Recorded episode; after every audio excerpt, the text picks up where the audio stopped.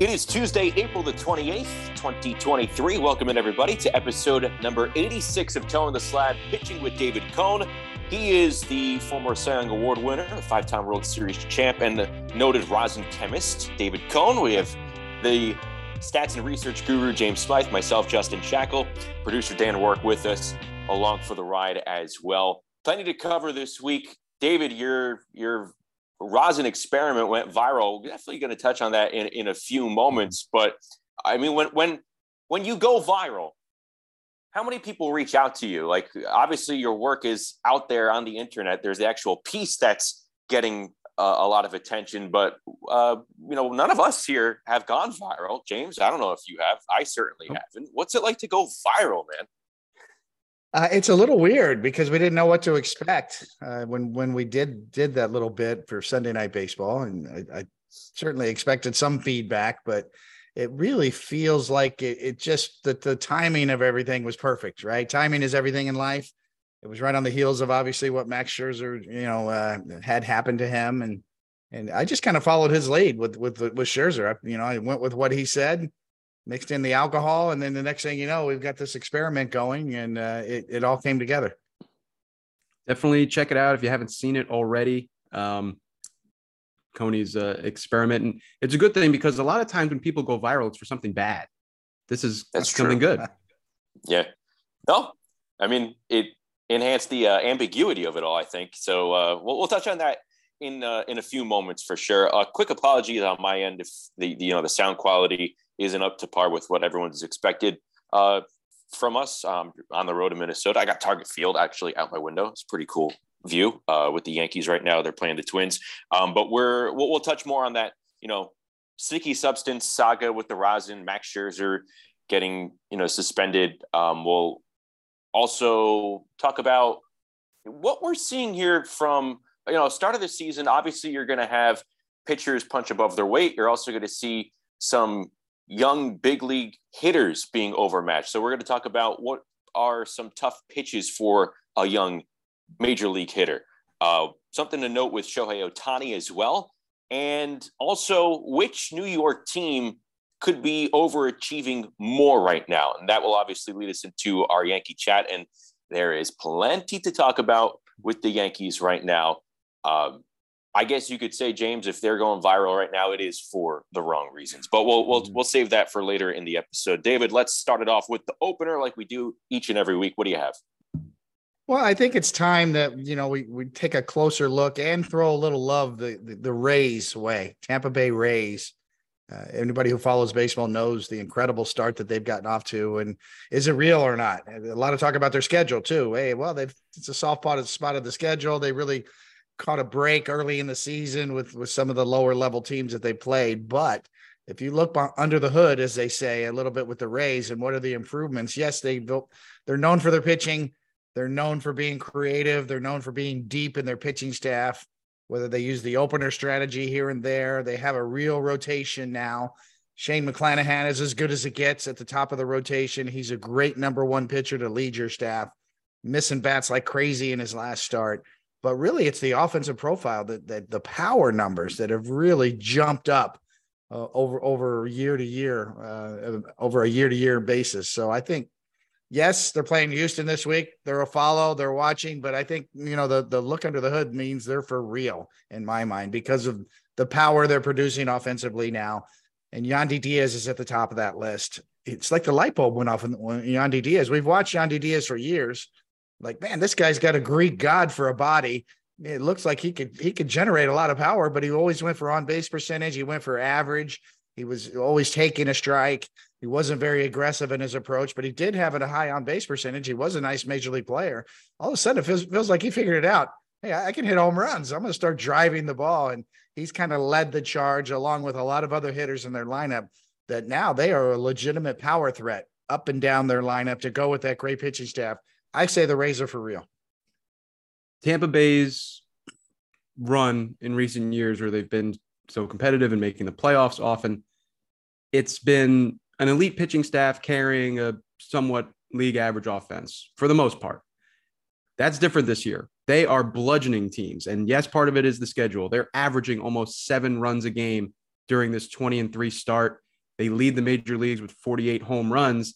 And, you know, like, uh, like they say, ball go far, team go far. So a lot of the talk about, oh, well, you know, home runs, you know, are, are one dimensional or whatever. The home run ball is still the number one thing driving offensive production. And Wander Franco's uh, taken a huge leap. And we've, is it similar to like Vladimir Guerrero Junior, where having a good first couple seasons, a very young player, and now making the leap. Uh, Yandi Diaz, like you said, Coney, guys yoked. We've always said, if this guy could ever stop hitting the ball on the ground all the time, he was always one of the highest ground ball rate guys in the league. If he could just get more line drives, more fly balls, the power is going to be there. Brandon Lau is back. They are hitting bombs, and they also do have the, the pitching staff that's allowing the fewest runs in the majors. Yeah, the, the pitching has carried the offense in recent seasons. I think what's impressive is that the, the pitching staff experience, even after this really hot start, they got hit with some injuries, like Jeffrey Springs, done for the season. They're still waiting on Tyler Glasnow. The, the rotation pieces that really surged out of the gate, they're still there, but they also lost a few. So it's almost like they did a, a little mini reset. Taj Bradley's come up and is, is looking the part. So the, the pitching staff, despite injuries, isn't skipping a beat. And now you have this bludgeoning offense with the core pieces, like you mentioned. I just saw that catch that Wander Franco made last night. I just watched it before we started recording, and I had to watch it like four times in a row because it was like this sneakiest barehanded behind the back grab.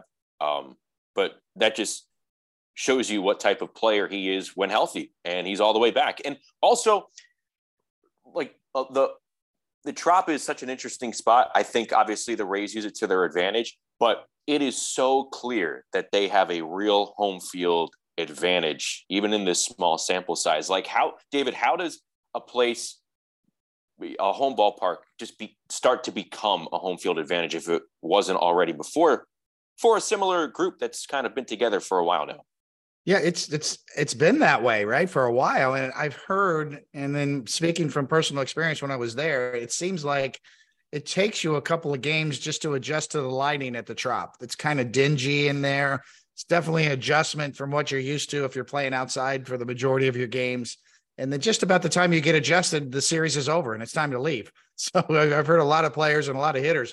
Paul O'Neill used to talk about that. He's like, yeah, the first game or two, I just can't see the ball as well, both offensively and defensively. It's not the easiest place to play defense for, for fly balls as well. So, yeah, I think that's part of it with the home field advantage there, is that the, the Tampa Bay Rays players are adjusted. Their eyesight, their vision is, is certainly uh, very well adjusted down there because they get more reps. And uh, just about the time that the, that the visiting teams come in and kind of get adjusted, it's time to get out of there. And they've already gotten spanked a couple of games. So confidence is part of it, too. I think the Rays have tremendous confidence going when they play, not only anywhere as a team right now, but at home. There's something cooking at home with the Rays. There's a little bit of chip on their shoulder because they don't draw well down there. A lot of people make fun of the Trop, you know, with the catwalks down there and the outdated sort of facility uh, that that they get uh, labeled uh, down there. So, yeah, I, I think there's a combination of a really good team takes advantage of the reps that they get down there. The lighting's a little dingy for opposing teams, and there's a little bit of chip on their shoulder. And then they kind of uh, use all of those to their advantage down there with the Rays.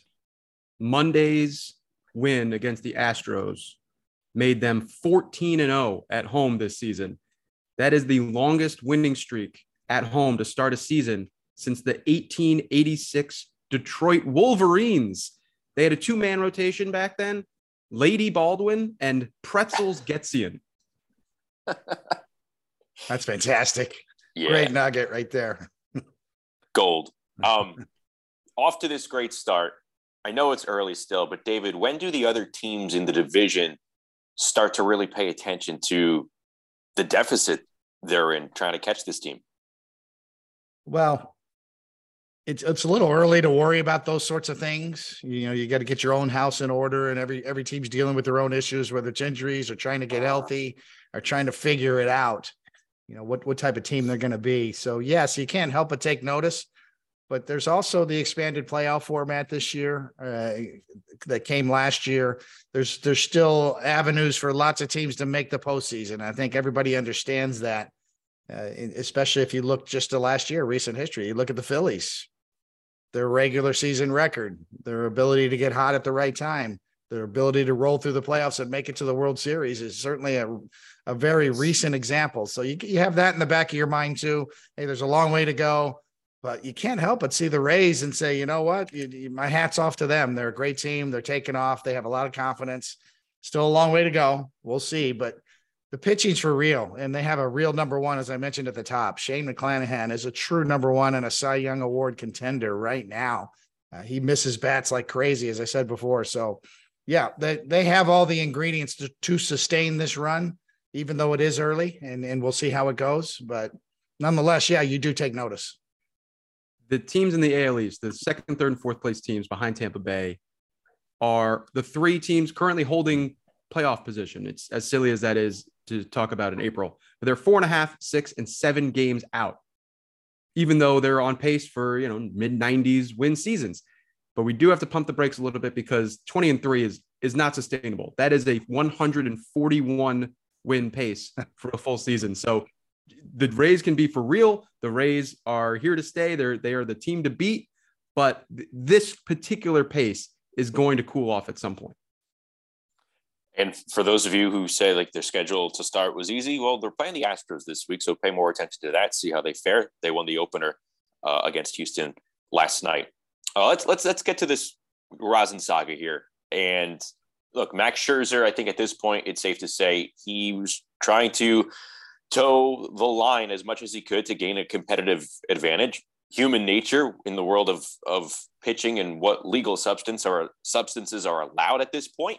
Um, David, who, who's kind of dropping the ball here when it comes to the vagueness of rosin levels to start the season? And is it, is it a coincidence that we're seeing this at the very start of the season, or umpires are on the hunt for this stuff?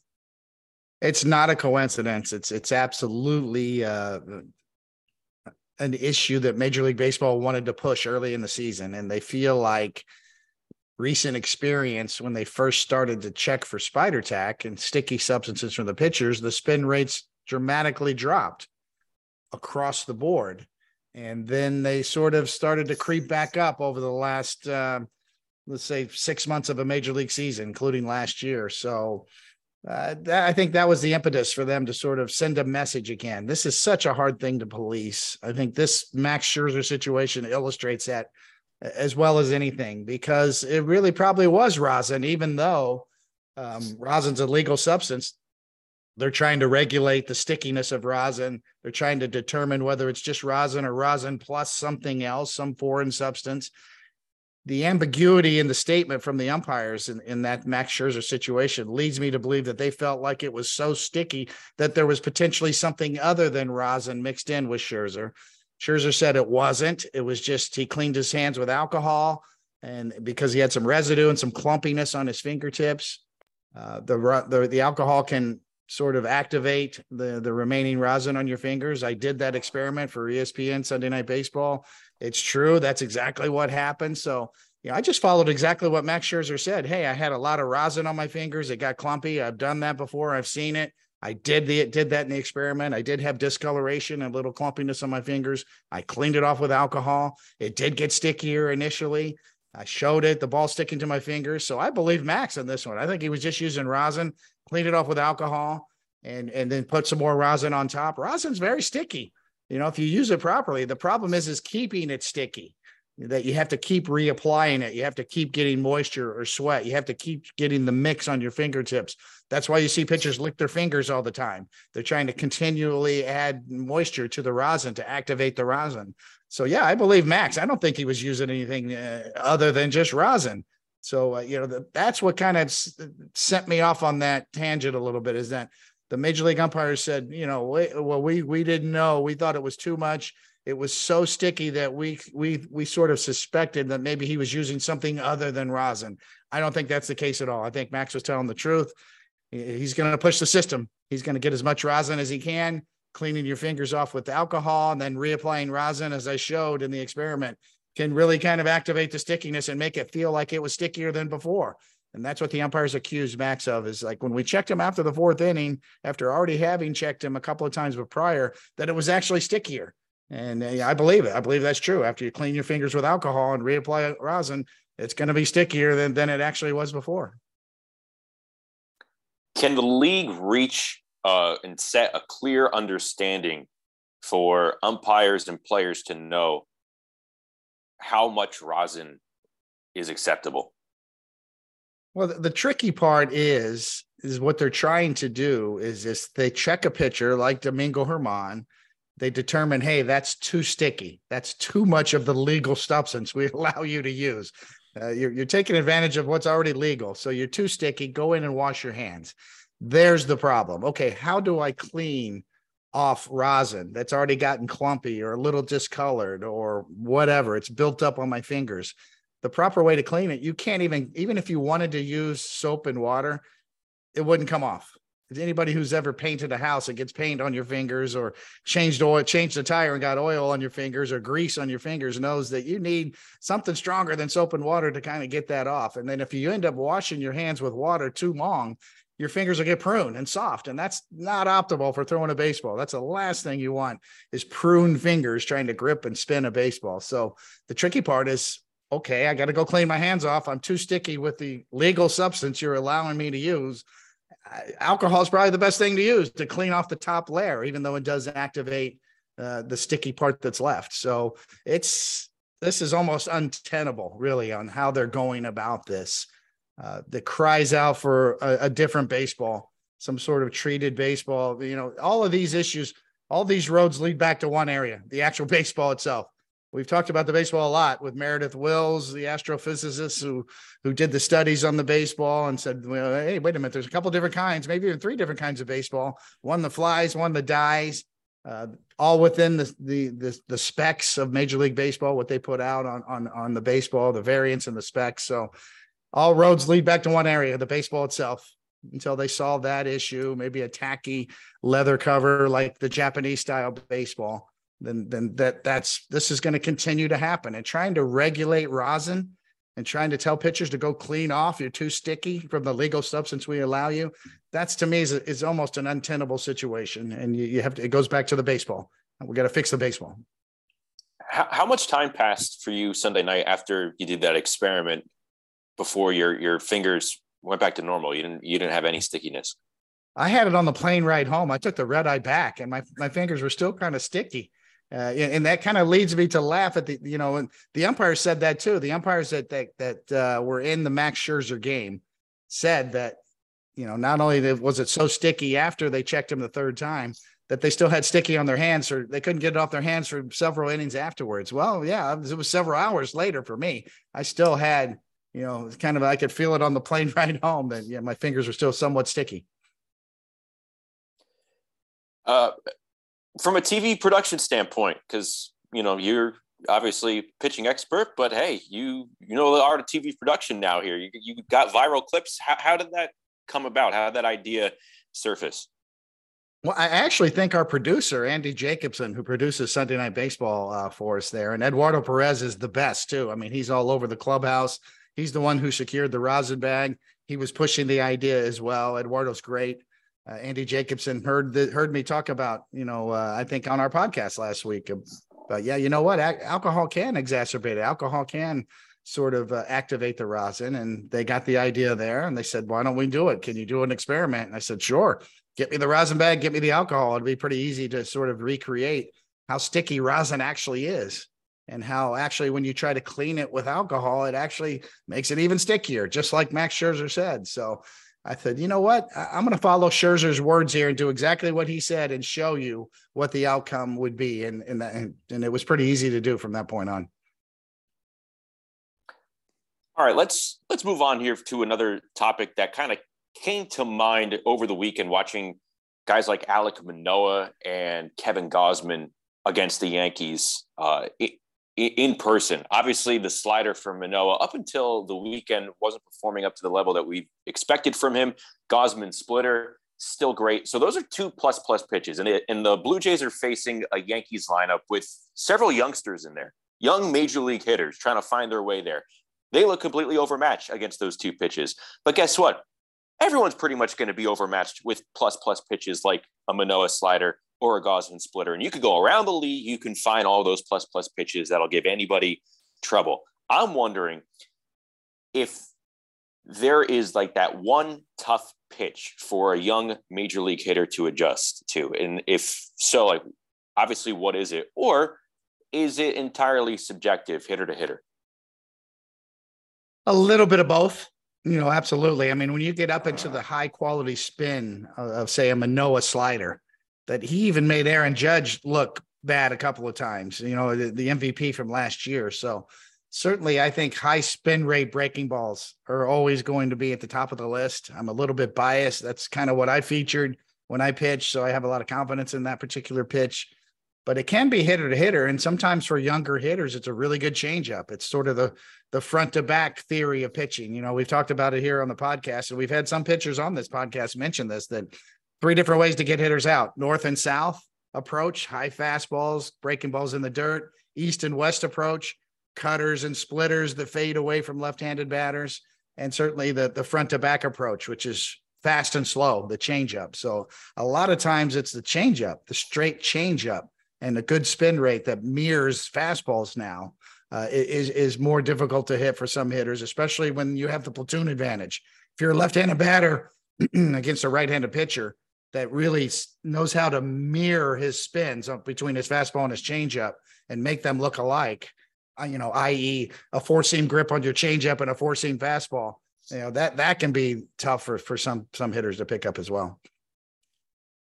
That would be my guess. Uh, a, a good big league slider, guys, something that guys might not be used to seeing uh, in the, in the minor leagues, being thrown harder with more precision and more break. Uh, you can make a case for a, for a fastball too. In in the big leagues, the guys know where the ball's going more often. A lot of times it can even help a young hitter when you have higher quality pitching, because you're actually going to see strikes. But it's too much of a good thing, because a lot of times a guy could be overmatched too. If you're get if you if you have someone like an Alek Manoah slider, like that's really on, and he he had trouble locating in the first few games, but you watch him for an inning or two early on Saturday and you think, all right, he's back. So when you have a guy locked in like that, it's going to be tough sledding.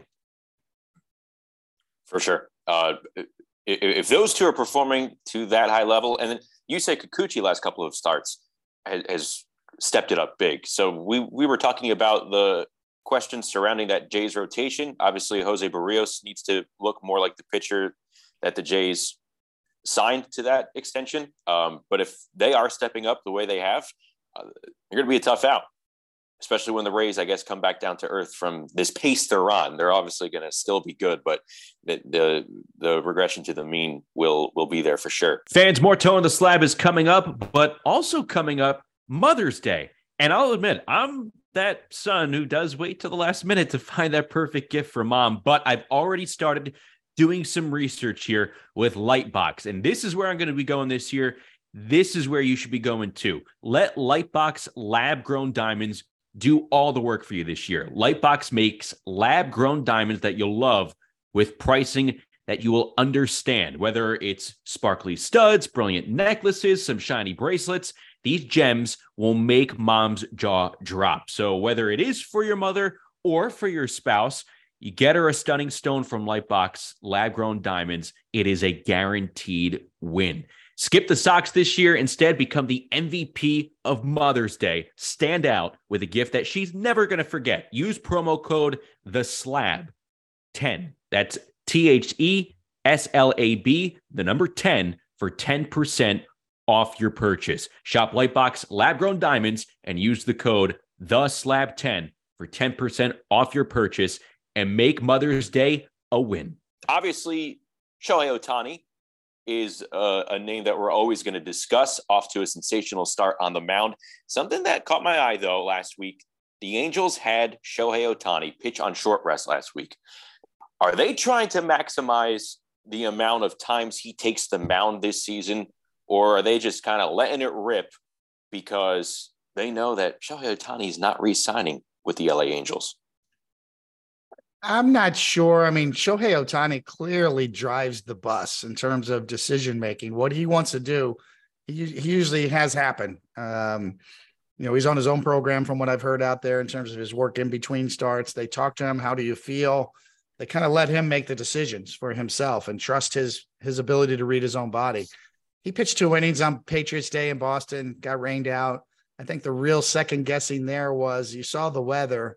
Why didn't you hold him back a day and pitch him at Yankee Stadium against the Yankees? And Phil Nevin, I think, knows that maybe Shohei Ohtani, even though it's a small sample size, has struggled at Yankee Stadium. He did last year when he pitched at Yankee Stadium, probably his worst start of the year. Maybe he was trying to protect him a little bit. But the fact that he only had two innings and a low amount of pitches in those two innings, got rained out, allowed them to bring him back in on short rest. So that was the, that was the caveat there was, you know what, you only pitched two innings. Let's go ahead and bring you back. He dominated. He was dominant in that start. So obviously, the, you know, it, he was fine physically. Uh, but, yeah, I don't know about maximizing. I still believe Artie Moreno, even though he tried, he, he talked about selling the franchise in the offseason, backed off of that, got cold feet, wants to stay the owner of the Angels. Well, if you want to stay the owner of the Angels, the best thing you can do is put your best foot forward and try to sign Shohei Ohtani. And the best thing you can do there is be active at the trade deadline and hopefully make the playoffs and get your guy into postseason and give him a chance to pitch in postseason. That's your best. That's your best way to sign him back. If you're willing to spend what it's going to take. I don't know what it's going to take to sign Shohei Ohtani. I've joked that maybe it's time to start offering him equity in the franchise. Maybe that's a bit, maybe that's one little caveat to do it. I doubt that will happen. Although it's not a bad idea. If you're the Angels, you want to sort of, uh, you know, come up with a creative offer, you know, maybe it's something to look at, you know, I don't know what the Angels are worth, but you know, what, what is one percent of the Angels worth right now? I don't know, but you know, maybe, maybe those are the type of things you need to talk about if you want to try to sign this guy, Shohei Ohtani, who is like nobody else in the game. Like Coney mentioned, it's a little bit of a weird extenuating circumstance last week. So last Monday, he has a two inning start. He threw thirty-one pitches, and then he comes back on three days rest. Friday at home against the Royals, he did dominate. Seven shutout innings of two hit ball, two walks, eleven Ks. Now, what struck me when I looked up his um, his career splits, so not only was that the first time he'd ever pitched on three days rest, he had never even pitched on what we would call normal rest, four days rest. So of his other sixty-seven career big league starts, he'd had twenty-one on five days rest, extra rest, and he'd had forty-six. So about two thirds of his starts have been on six days rest or more, extra, extra rest. We know between just regular off days in the schedule and the Angels often using a six man rotation, a lot of times his starts over the last couple of years have been lined up on a particular day of the week. Shohei Sundays was a thing uh, in Anaheim for a, a little bit um, when he first came up. So he has the extra, extra rest thing going on. And for someone like him, because of the added responsibilities of being the ace of the staff and one of the premier hitters in the league, if he's someone who's making twenty-five starts in a year instead of thirty-two, uh, making every turn, that's going to be plenty. And it is worth noting, he'll have a little extra rest this week. He's pitching on Friday now. So uh, could, from the conventional schedule, uh, literally uh, an extra day rest, pitching last Thursday, he'll pitch Friday here. Um, start of the season, you're going to see teams overachieve, do a lot better than I think a lot of people expect. And most fans expect that they will uh, come down to earth, whether it is, look, hey, the Pirates off to a great start. Can they sustain this? A lot of people don't think so, but don't tell them that. Um, but specifically with pitching staffs, rotations, bullpens combined, which pitching staff kind of catches both your eyes in terms of punching above its weight right now to start the season? Uh, wow. You know, I, if you look at the injuries to the Yankees pitching staff, it's hard not to say, you know what? Um, they have been better than expected, especially in the bullpen. When you look at and top to bottom uh, with some of the injuries there, Jonathan Loaisiga was expected to be sort of a co-ace at the end of the games with, with Clay Holmes. I, I think you got to look at the Yankees as kind of overachieving a little bit in, in terms of top to bottom, the injuries they've had, especially their bullpen has, has been better than expected in my mind. The Yankees lead the major leagues in bullpen E R A, and the rotation, the much maligned rotation, because they don't have any depth and all that. They're already on their sixth and seventh and eighth starters to start the season. They have the sixth best starting pitcher E R A in the major leagues, and they've allowed the second fewest runs. Only the Rays, only the super great start Rays have allowed fewer runs per game in this young season than the Yankees. So they've uh, really gone above and beyond expectations, I think. Um, punching above their weight. Um, is has anyone ever told you, Shaq, that you have a future in boxing? Yeah, you're always, I'm always going to be leaning on those those boxing phrases and so, inter- intertwine them in baseball. um, this is going to be a little bit of a weird one because I you talk about Pittsburgh. They've been off to this uh, great, surprising start. But um, looking at the Milwaukee Brewers, they have a three point five four E R A. That's great. And they've allowed the fifth fewest runs in the majors. They are in the top ten in starting pitcher E R A. They're top five in bullpen E R A. But their fielding independent pitching is almost a full run higher. So their E R A is three point five four. Their F I P, a, an estimate of, of E R A based on walks, strikeouts, home runs, something that is considered to be more in the pitcher's control, is four point four five. So almost a full run higher. And what struck me is that the Brewers, they're not striking anybody out. They have a, a strikeout rate as a staff around twenty percent, and that is the fifth lowest in the major leagues. That is very unlike the Milwaukee Brewers during this uh, Craig Counsell, David Stearns era run with Corbin Burns and Brandon Woodruff. They have the fifth lowest K rate this year. They have been in the top four in each season from twenty twenty, twenty twenty-one, and twenty twenty-two. They've been in the top ten in strikeout rate every year since twenty eighteen. So it's very strange to see the Brew Crew uh, not, not missing bats. That's a good pick for the, uh, you know, the underlying context there. Um, I'm going to go with another team in the N L Central, and it's the Cubs.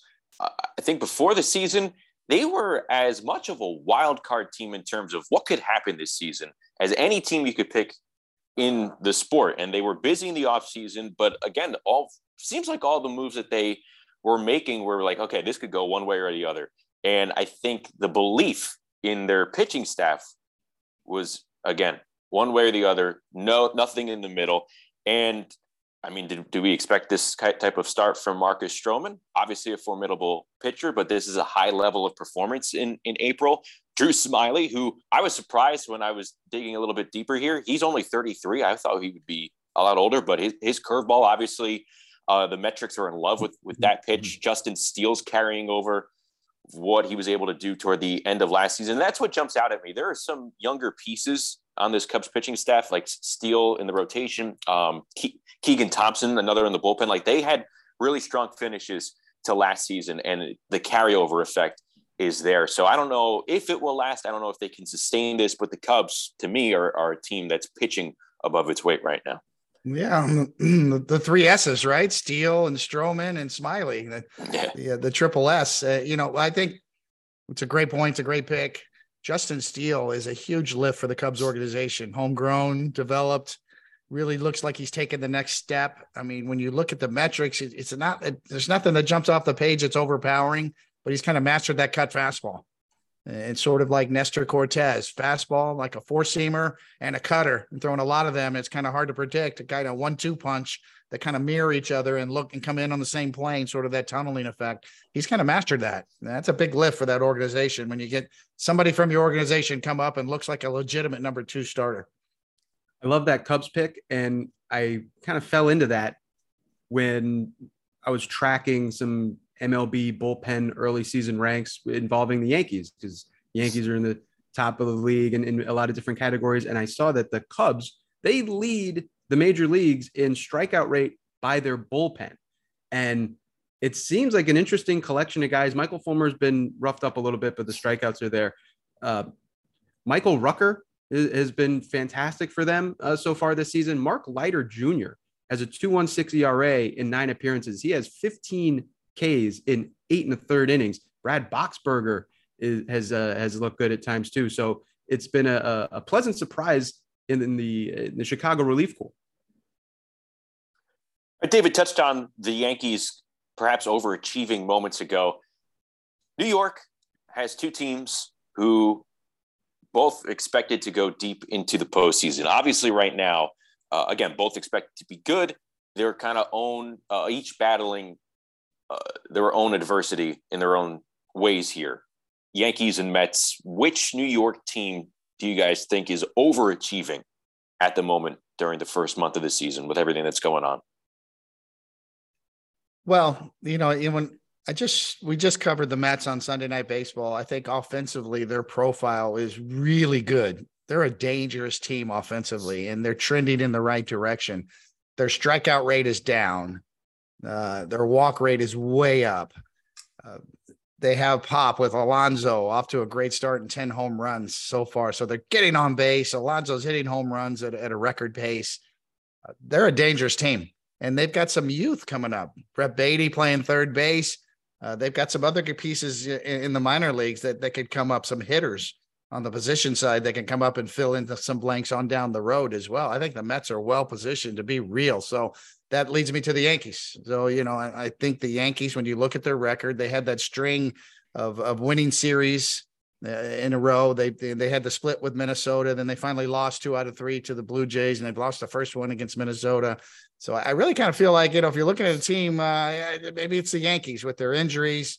What kind of team are they going to be? What's their outfield going to look like once they once they sort it out? You know, can can the kids get going again? Will will Oswald Peraza get a little legitimate legitimate chance to get quality at bats here and find out what kind of an offensive player he's going to be? Anthony Volpe's been much better late after the slow start. You know, how is he going to settle in at the, in the leadoff spot? There's still some unanswered questions with the Yankees, so I worry a little bit more about the Yankees. I think the Mets are a dangerous team right now. Uh, their offense, I think, profiles as a really good elite offense. I saw it firsthand. Uh, you know, watch out for the Mets. Yeah, I'll, I'll agree with Coney there um, and, and go with the, the Yankees for that pick. But I think it is just worth noting how early in the season it is, because if you asked this question uh, a week or so ago, I would it would have been a totally different answer. So the, the Yankees had that string of, of series wins. Now, all of a sudden, you lose a series. They're the last team in the majors to lose a series this past weekend against the Blue Jays. Now you lose a game in the series opener against the Twins, and you start to think, well, could this spiral? But the Yankees, they started eight and four, and now they are in a little five and six slide. The Mets, not too long ago, they were the team that was scuffling out of the gate. They were six and six. They got swept in Milwaukee on with the last game being a walk-off home run, and it, and saying, okay, well, well, where where are they at right now? All of a sudden, they've won eight of their last eleven. So all it takes is one series, one week to, to really change your fortunes here. It's still so early.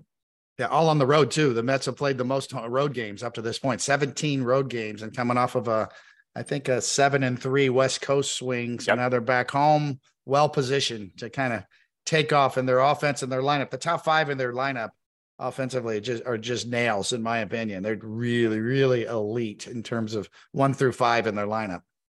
So you have a three game set against the Nationals, a little appetizer to get to, to maybe rack up a few more wins. And then circular calendar for this weekend, Braves at Mets at Citi Field, their first meeting of the season. That should be a good one. That's a matchup that jumps out at you for sure. But yeah, the Mets, we're, we're in the final days of the first month of the season. The Mets have played six home games. Like, that needs to get drilled into the listener's head at that yeah. point. Seven, seven and three on the West Coast. And uh, yeah, I'm, I'm with you guys. I think the Yankees have, have overachieved when you compare them to the Mets. I can't recall like a stretch of games where in each of their losses, like the team's weak spots are just glaring. Like every single time the Yankees are losing, maybe because they're they're winnable games, they're close games. They've only been kind of blown out, I think, once, and it was against the Twins last homestand. But every game you see the current weaknesses, the current shortcomings. They're just slapping you in the face. They're they're right there. Usually, you know, uh, it it could be a mixture of things that lead to a certain loss, but there's all these common issues that jump at you, jump out at you with every Uh, single loss. And that that kind of leads us into our Yankees chat here. Offense isn't clicking right now. Plain and simple. The pitching, uh, and, and James, you, t- you talked about it earlier in the episode. They might not, you know, they, they probably shouldn't be where they're at with their with their pitching, even though they've historically had terrific pitching seasons the last several years. I mean, you have that bullpen anchored by guys like Cordero and Hamilton, and uh, Weissert. Like, these are names that I don't think Yankee fans and the Yankees expected to be shouldering some of the load in the first month of the season. But uh, but they're doing a great job punching above their weight. But it is clear that um, the offense is struggling uh, dramatically right now. Six runs in the last four games. Aaron Boone pretty much said, hey, we're we're trying to fight while we wait for some of our regulars to get healthy. And the issue I have with that, like, Josh Donaldson needs more uh, time at the plate. He needs more plate appearances. I think he does deserve that. He does when he when he gets healthy. But bottom line is, it doesn't seem like he's coming back anytime soon. Giancarlo Stanton's the only injured player right now who you can say, man, the lineup will receive a big boost when he returns. So I don't know if the the returns are actually there. Like, will Giancarlo Stanton's return be enough for this offense to stabilize itself over the long haul? It's all, all valid points. It, it, with that being said, Giancarlo is a huge blow. You know, the he was off to a good start. Combination of him and Aaron Judge, we've been dreaming on for years. If they stay healthy for an entire year collectively, how many home runs are they going to hit? What damage would they do collectively together by the end of the year? You know, we, we'd set over and under home runs between seventy-five and one hundred together. Could they both drop forty? Could one of them drop fifty and forty, ninety home runs collectively? You know, those are the sorts of numbers we were, you know, that would dance around in your mind as you try to put your predictive hat on. With all that being said, the Yankees still feel like an unfinished product. Like, they, they're, they're still in search mode. Get Harrison Bader back in center. What is their outfield going to look like? To me, that is the biggest question right now. The infield wise, you kind of, you, you can see it even with injuries. D J LeMahieu at third, you know, obviously Volpe at short, Gleyber at second, Rizzo at first. You can kind of see that there. Even if Donaldson comes back, then D J goes to kind of filling in the blanks all across the infield. It's the outfield that's the question for me.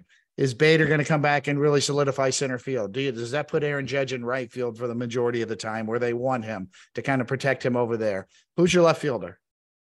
Are they going to make a trade, you know, coming up at the trade deadline? Is there a match for a trade? Does Oswaldo Cabrera grab that left field spot and become a left fielder, or is he more of a super utility guy? To me, the questions around the outfield are the keys moving forward. Feels like an unfinished product.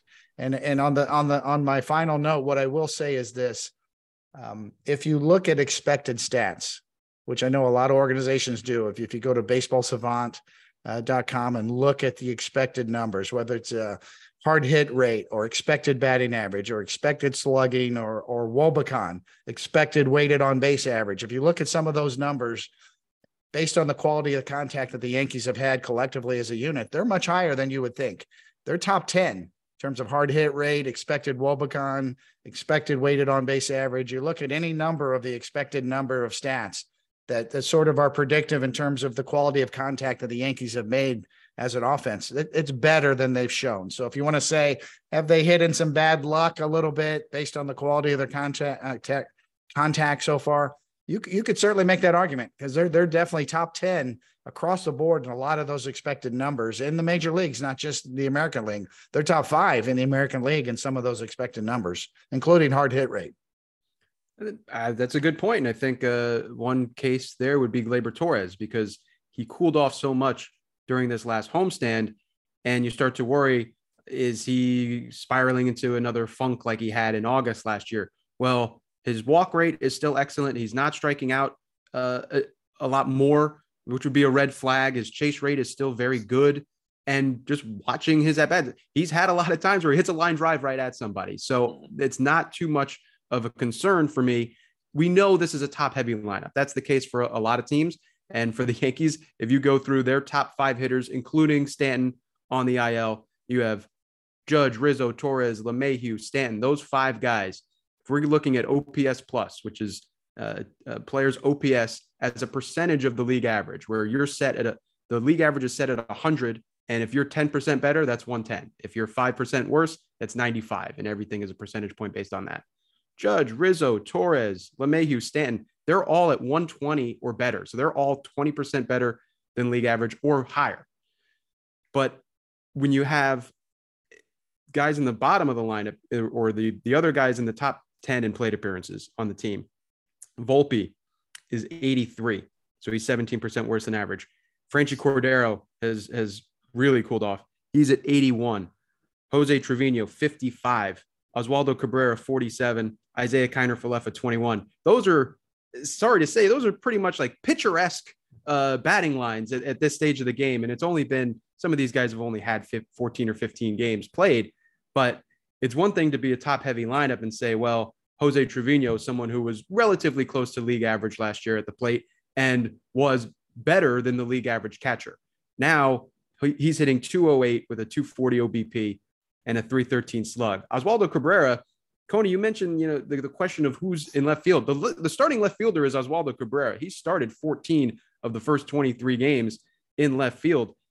His slash line, two eleven average, two thirty on base, and two ninety-six slugging percentage. Oswaldo, in his first twenty games, he has two walks and four extra base hits. And there are a lot of just dead spots in the lineup once you get past the first five. You can't operate with a lackluster second half of your lineup, any team. I mean, you can you can have world beaters in the first four or five hitters, but you need something more than than what we're seeing in, in the latter half of a lineup for the Yankees. I remember a couple of years ago uh, with when they and Dan Dan Work, our awesome producer, uh, jump on here, man. Yeah, there you are. I, I think I think it was you.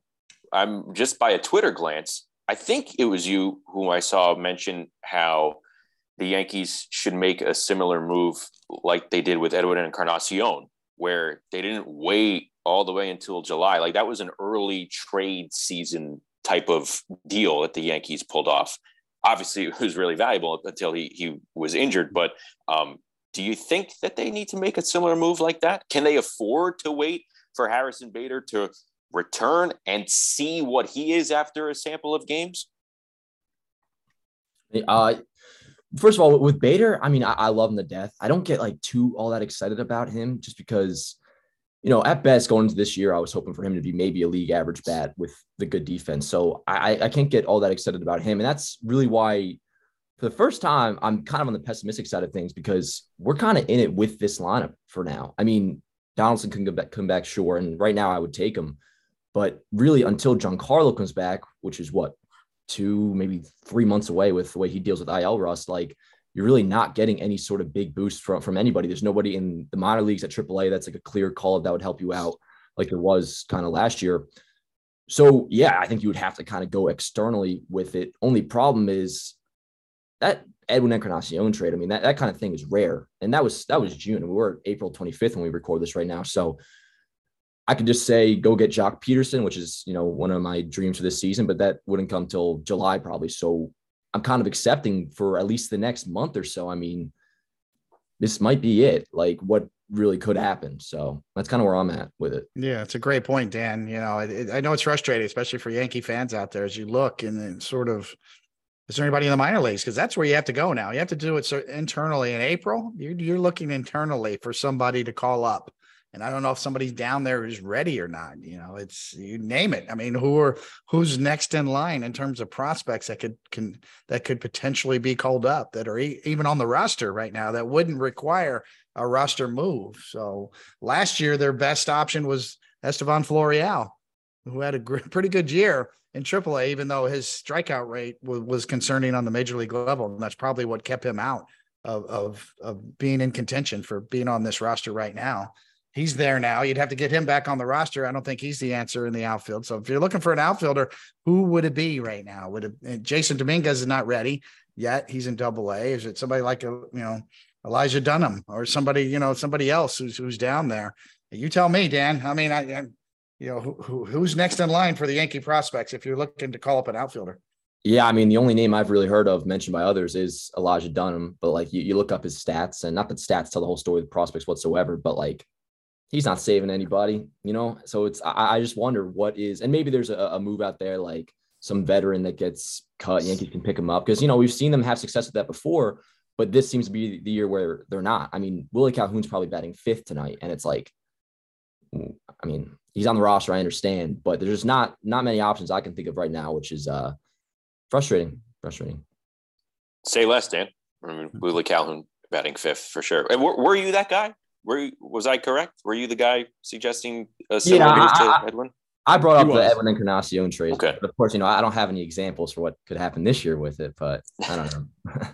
Well, it, it's also, it goes to show, Cone, you talk about this all the time. It's hard to make trades. It, you have to match up with your your need with what you have and what somebody else wants, and it has to be the right time of the season. Who's even going to be looking to make a trade in the middle of June, like with Edwin in twenty nineteen? Um, one question, does a longer-term Donaldson injury help Oswald Peraza get more regular playing time? Because if you look at, okay, Rizzo's at first, D J backs him up. Gleyber's at second, D J gets some time there too. Volpe's locked in at short. Third base is is pretty open. Peraza could get regular starts there. He made three starts in a row there a, a few games ago. And you can have Peraza mixing in there. He can back up Volpe. He can back up at second base. And that's one that could be, if he if you give him some run and he runs with it, that could be one less spot to worry about. Love it. Uh, you know, you need to find out about the young guys. You know, it's an opportunity. Ab- absolutely. It's an opportunity for Peraza to, to find out a little more uh, about, you know, where he fits in. Can he play third base? I think he can. He's a great athlete, moves great, great arm. It's about the offense. Can he be league average or better? Can he show some pop? Can he run the bases, steal some bases? To me, and anytime you have a, in today's game with the new rules, if you've got a chance to be a power and speed guy, then you got it. That's your, your value is greatly enhanced. Oswald Peraza is a potential guy in that category, a power speed guy, a twenty twenty, thirty, thirty stolen base guy, a potential fifteen to twenty home run guy right now. As we speak, maybe he develops into something more. Paul O'Neill believes so. Paul O'Neill watched him a lot in spring training, watches him take batting practice, loves his swing, thinks the power potential is there. You look at his body type, you look at the, the bat speed he generates. O'Neill's a believer in Peraza. So yeah, it's, it's uh, that that's something to dream on. You know, that we've, we've talked about that with uh, Anthony Volpe, you know, a twenty fifty guy, a twenty homer guy, a fifty stolen base guy. Peraza's a, a twenty thirty guy. twenty, twenty homers, thirty stolen bases in today's game. That, that's more meaningful than ever. That's the catch twenty-two in all of this. Peraza, uh, Volpe, Oswaldo Cabrera, like they are, they are exciting and intriguing assets in this lineup. The other thing is, though, that the, the Yankees doesn't seem like those young hitters. They have the safety net with good performances from the other people around them right now. And that's, that's where you fall in a bad spot. Uh, David, really quick before we get out of here for this week, uh, what are you seeing in the progress of Clark Schmidt and Johnny Brito in the rotation? Very encouraged with Clark Schmidt. Uh, he's got swing and miss potential. He showed that. He started missing bats uh, consistently in his last start.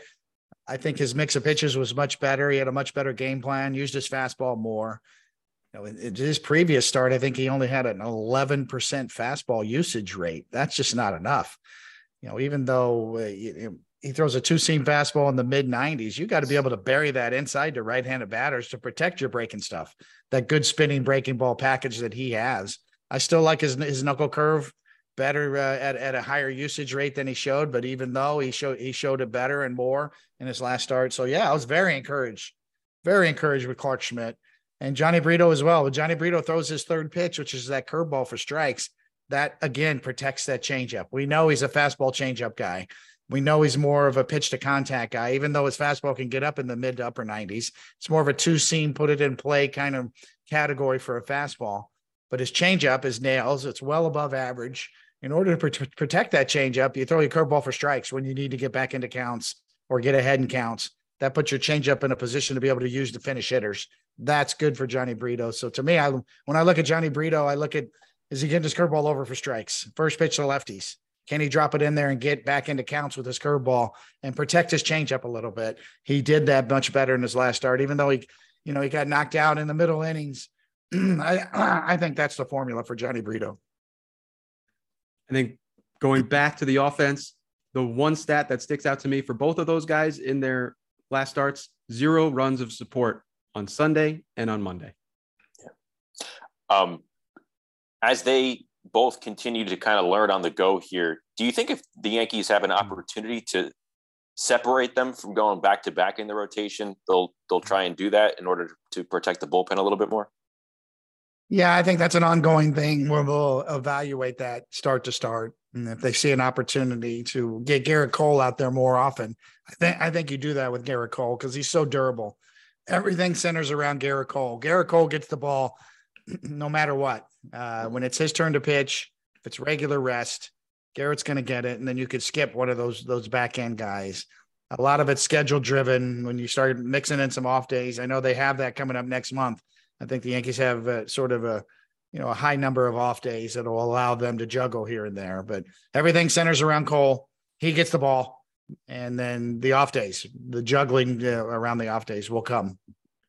Yeah, this is this the stretch right now. They're currently in one sixteen games, sixteen days. They have an off day May fourth. And then right after that is another sixteen games and sixteen days stretch. Following that one, I think the off days come at a, at a higher pace. So maybe the, the stretch that we're all talking about and evaluating the offense, seeing what the pitching can, uh, what, what can be done about the pitching. It follows these two stretches where they're playing sixteen straight games apiece. Um, yeah, stay tuned.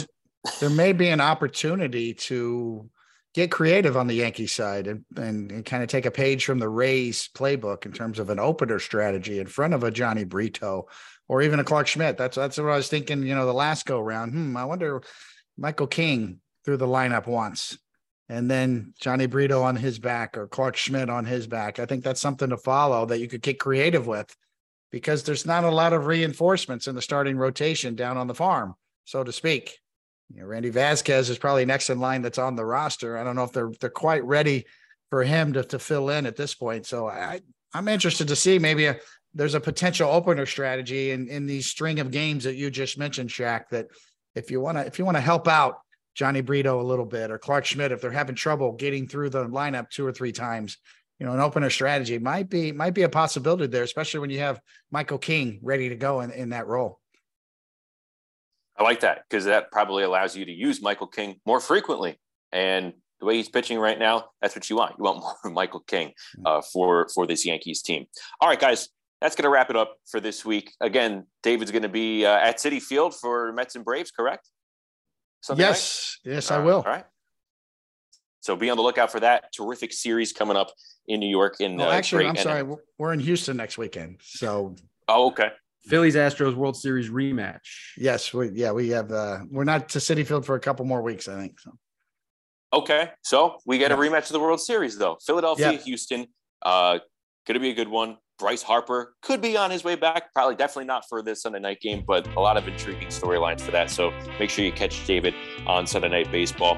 Please subscribe to our YouTube channel. That way you never miss anything that we are dropping out on that platform. And for David Cone, for James Smythe, for our awesome producer, Dan Work, this is Justin Shackle. We will talk to you next week on Tone in the Slab, Pitching with David Cone, a production of John Boy Media. Take care.